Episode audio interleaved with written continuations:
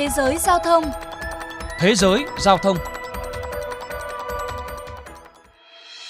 Hoạt động trong lĩnh vực giao hàng chặng cuối, công ty khởi nghiệp Backfleet có trụ sở tại London, Anh đang sử dụng hoàn toàn những chiếc xe tải điện thương hiệu Maxus do tập đoàn Saikamoto của Trung Quốc sản xuất.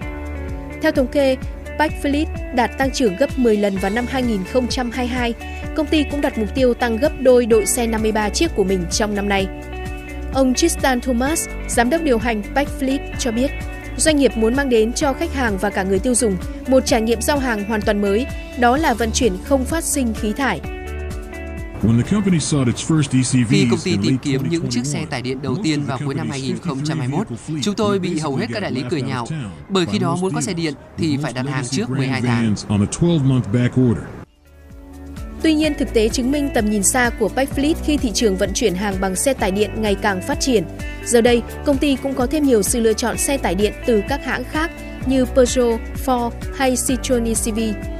Đại diện Seiko Moto cho biết, năm 2022, họ bán được 18.000 chiếc Maxus ở Tây Âu và khu vực Scandinavia, bao gồm cả xe buýt và bán tải điện.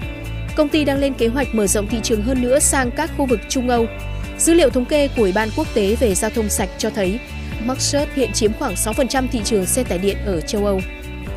Không chỉ Maxus, nhiều đối thủ cạnh tranh cũng đang nỗ lực giành thị phần, trong đó các thương hiệu xe tải Geely và Farisian sẽ ra mắt tại châu Âu vào năm 2024. Dù nguồn cung hiện đã khá đa dạng, nhưng ông Tim Albertson, giám đốc điều hành ALD, một trong những công ty cho thuê phương tiện lớn nhất châu Âu cho rằng, thời gian tới nhu cầu xe tải điện vẫn là rất lớn.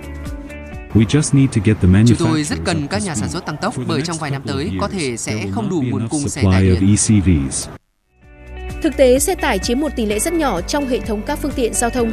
Ví dụ tại thị trường Anh, chúng chỉ chiếm 1% tổng số lượng phương tiện. Tuy nhiên, nghiên cứu cho thấy xe tải hạng trung và hạng nặng chịu trách nhiệm cho khoảng 22% lượng khí thải từ lĩnh vực giao thông vận tải toàn cầu. Ủy ban châu Âu mới đây tuyên bố các phương tiện vận tải hạng nặng sẽ phải giảm 45% lượng khí thải từ nay đến năm 2030 và 90% vào năm 2040. Trong khi đó, Mỹ và Anh cũng sẽ cấm bán xe tải chạy động cơ diesel chậm nhất từ năm 2040. Ông Elon Musk, giám đốc điều hành công ty xe điện Tesla nhận định. Dù chỉ chiếm 1% số lượng ô tô tại Mỹ, nhưng xe tải chiếm đến 20% tổng lượng khí thải giao thông và hơn 1 phần 3 lượng khí thải dạng hạt. Trên quan điểm sức khỏe, đặc biệt là tại các đô thị, thì chúng gây tác hại rất lớn. Cuối năm 2022, Tesla lần đầu tiên giới thiệu xe tải điện hạng nặng Tesla Semi. Những chiếc Tesla Semi đầu tiên được bàn giao cho hãng Pepsi tại một sự kiện ở bang Nevada, Mỹ. Được biết trước đó vào tháng 12 năm 2017, Pepsi đặt sản xuất 100 xe tải điện nhưng đến cuối năm 2022 mới nhận được xe. Nhiều khách hàng lớn khác như là Anheuser-Busch, Walmart hay UPS cũng đang chờ được Tesla giao xe. Theo các chuyên gia, ngành công nghiệp xe tải điện đang tụt hậu khá xa so với ngành công nghiệp ô tô chở khách trong quá trình chuyển đổi nhằm thoát khỏi sự phụ thuộc vào nhiên liệu hóa thạch.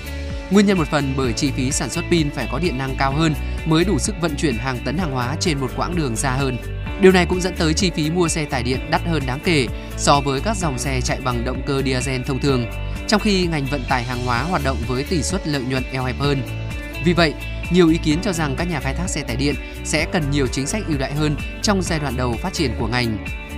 Bà Sophie Defoe, giám đốc hãng vận tải hàng hóa Transport and Environment bày tỏ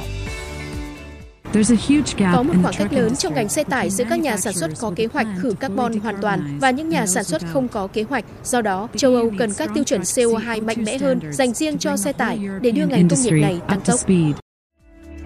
Một số ý kiến cho rằng tiến độ phát triển xe tải không phát thải còn chậm một phần là do các nhà sản xuất vẫn chưa chắc chắn xe điện chạy bằng pin hay hydro, công nghệ nào sẽ chiếm ưu thế.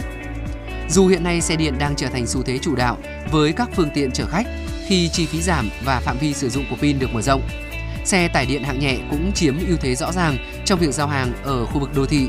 Nhưng khi di chuyển trên quãng đường dài, xe chạy nhiên liệu hydro cũng chứng minh được nhiều ưu điểm. Ông Chris De Sesse, tới từ Trung tâm Vận tải Đường bộ Bền vững thuộc Đại học Cambridge nước Anh nhận định, việc mở rộng quy mô xe tải sẽ gây ra nhiều căng thẳng cho mạng lưới truyền tải, nhưng những thách thức nhỏ hơn so với hydro, nơi hiện hầu như không có cơ sở hạ tầng.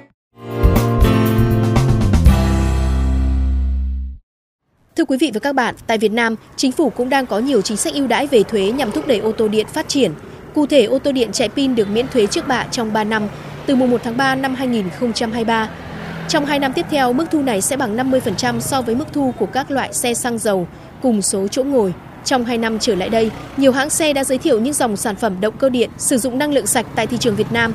Tại triển lãm quốc tế Autotech and Accessories 2023 tổ chức mới đây tại thành phố Hồ Chí Minh, nhiều hãng xe điện Trung Quốc cho biết đang giáo diết tìm kiếm đối tác để giới thiệu tại thị trường Việt Nam các mẫu xe điện chuyên dụng, xe tải điện hạng nhẹ để chở hàng hóa và ô tô điện vừa chở người vừa chở hàng. Những nội dung vừa rồi đã khép lại chuyên mục Thế giới giao thông ngày hôm nay. Cảm ơn quý thính giả đã chú ý lắng nghe.